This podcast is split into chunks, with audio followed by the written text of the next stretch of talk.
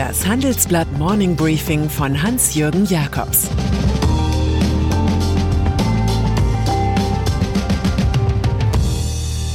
Guten Morgen allerseits. Heute ist Donnerstag, der 5. Dezember, und das sind unsere Themen.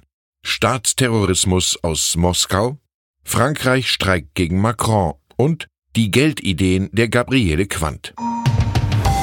Im Folgenden hören Sie eine kurze werbliche Einspielung. Danach geht es mit dem Morning Briefing weiter. Viele Anleger wollen, aber tun's nicht. Nachhaltig investieren. Das ist ein Ergebnis der aktuellen Schroders Global Investor Study unter 25.000 Teilnehmern weltweit. Der global tätige Investmentmanager Schroders wurde dieses Jahr mit dem Goldenen Bullen als Vorgesellschaft des Jahres in Deutschland ausgezeichnet und überzeugt mit einer breit aufgestellten Produktpalette und nachhaltigen, innovativen Investmentlösungen. Großbritannien hat den Skripal-Skandal, Deutschland seine Kangoschwili-Affäre. Auf der britischen Insel hatten russische Agenten einen Ex-Kollegen mit Nervengift töten wollen. In Berlin wurde im Sommer der Tschetschene Selim Khan Kangoschwili mit zwei Kopfschüssen im Park getötet. Das Opfer hatte in seiner Heimat für Unabhängigkeit und damit gegen Russland gekämpft. Inzwischen hat die Bundesanwaltschaft den Fall übernommen und geht von einem Mord im Auftrag des russischen Staates aus. Der in der Nähe des Tatorts gefasste Verdächtige soll nicht wie angegeben Vadim Sokolov sein, sondern Vadim Krasikow. Wie bei Skripal eskaliert der Plot, der an einen Spionageroman von John le Carré erinnert, zur diplomatischen Krise. Die Bundesregierung weist zwei russische Diplomaten aus, denn die andere Seite habe, Zitat, trotz wiederholter hochrangiger und nachdrücklicher Aufforderung nicht hinreichend bei der Aufklärung mitgewirkt. Moskau wiederum warnt, ein politisierter Ansatz bei Strafermittlungen sei unzulässig und wird wohl bald deutsche Diplomaten ausweisen. Alexander Solschenitsyn fällt einem ein. Wer die Gewalt als seine Methode proklamiert hat, muss die Lüge zu seinem Prinzip machen. Maastricht. Das war einmal ein großes Wort und Synonym für harte Euro-Stabilitätskriterien, die jedoch kaum einer erreicht. Die Deutschen stehen jetzt davor, die Vorgabe zur Schuldengrenze, die bei 60 Prozent der Wirtschaftsleistung liegt, zu unterschreiten. Grund der Geldregen der Haushalte. Bund, Länder und Gemeinden werden nach unseren Informationen 2019 einen Überschuss von 39,5 Milliarden Euro erzielen. 2018 waren es 45,3 Milliarden. Aufgrund der Wohltatenserie der GroKo sinkt das Plus 2020 aber auf 4,5 Milliarden dahin. Heute reden wir sowieso nicht mehr über Maastricht, sondern über Investitionslücken.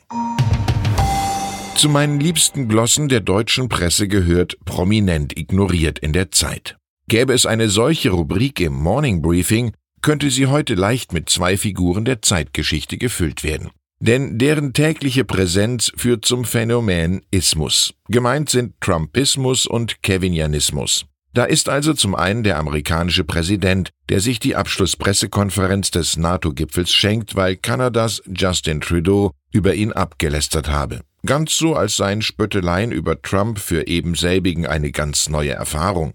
Und dann spielt er zum anderen Juso-Chef Kevin Kühnert in der Rolle des New Statesman ganz groß auf und warnt vor einem zu schnellen GroKo-Ausstieg. Was nun wirklich für alle eine neue Erfahrung ist. Solche Entscheidungen müssten, Zitat, vom Ende her durchdacht werden, findet der Kandidat für den Posten des Parteivize, der mit wachsender Wichtigkeit schon ganz wie eine Physikerin klingt, die Kanzlerin wurde.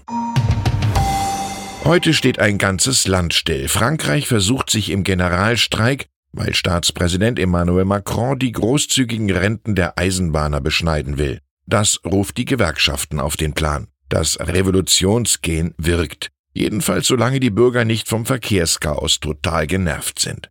In Paris verkehren nur zwei von 16 Metrolinien normal, bei der Staatsbahn SNCF stehen neun von zehn Zügen still. Auch viele Lehrer und Mitarbeiter der Krankenhäuser treten in den Ausstand. Zuletzt gab es so etwas 1995 und am Ende knickte Premier Alain Juppé ein. Vielleicht sollten die Protestierenden auf Ortega y Gasset hören. Der hatte gesagt, der echte Revolutionär rebelliert nicht gegen Missbräuche, sondern gegen Bräuche.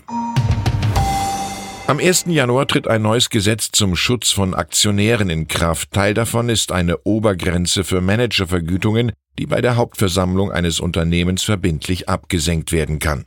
Vermutlich wäre Siemens-Chef Joe Käser ein Fall für solche Debatten. Er verdiente im Geschäftsjahr 2018-19 insgesamt 14,25 Millionen Euro.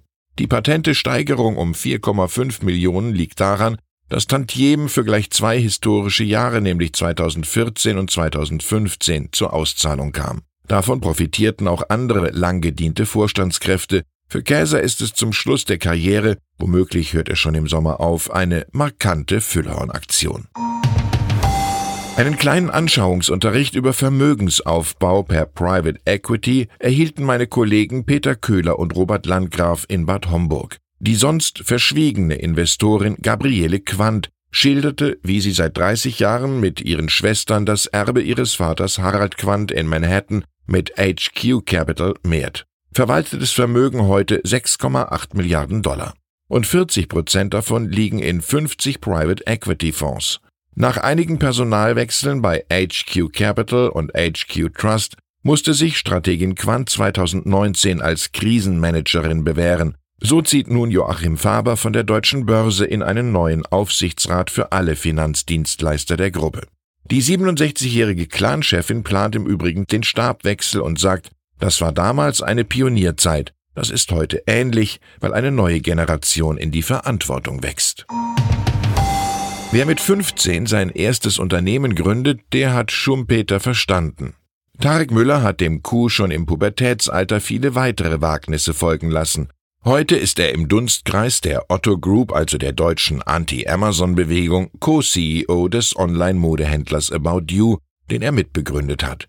Über E-Commerce, Agilität, Wachstum und Unternehmertum diskutiert mein Kollege Thomas Thumer am nächsten Montag in Hamburg mit dem findigen Entrepreneur. Seine Investmentfirma nennt er übrigens Wald und Wiese, er ist aber natürlich alles andere als ein Wald- und Wiesenunternehmer. Ich konnte eine Handvoll Tickets reservieren, wenn Sie am 9. Dezember mitdiskutieren wollen, schicken Sie mir bitte eine Mail, wie immer an jakobs at morningbriefing.de. Und dann ist da noch Wirtschaftssenior Georg Kofler in Start-up-Kreisen als Löwe aus der Höhle aus dem Fernsehen bekannt, der jetzt in Steuersachen vor dem Landgericht München spektakulär gegen den Freistaat Bayern klagt. Er will 40.000 Euro zurück.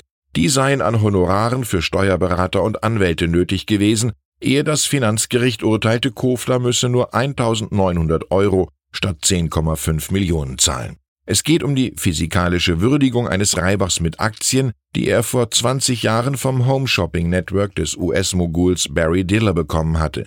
Das damalige Teleshopping-Abenteuer endete übrigens für Kofler im Desaster. Eine Europa-Expansion der Marke Hot scheiterte. Mancher im Ausland hielt das für Porno-TV, aber wer den Spott hat, will nicht auch noch den Schaden haben. Ich wünsche Ihnen einen einträglichen Tag mit Löwenstärke in den Entscheidungen. Es grüßt Sie herzlich Ihr Hans-Jürgen Jakobs.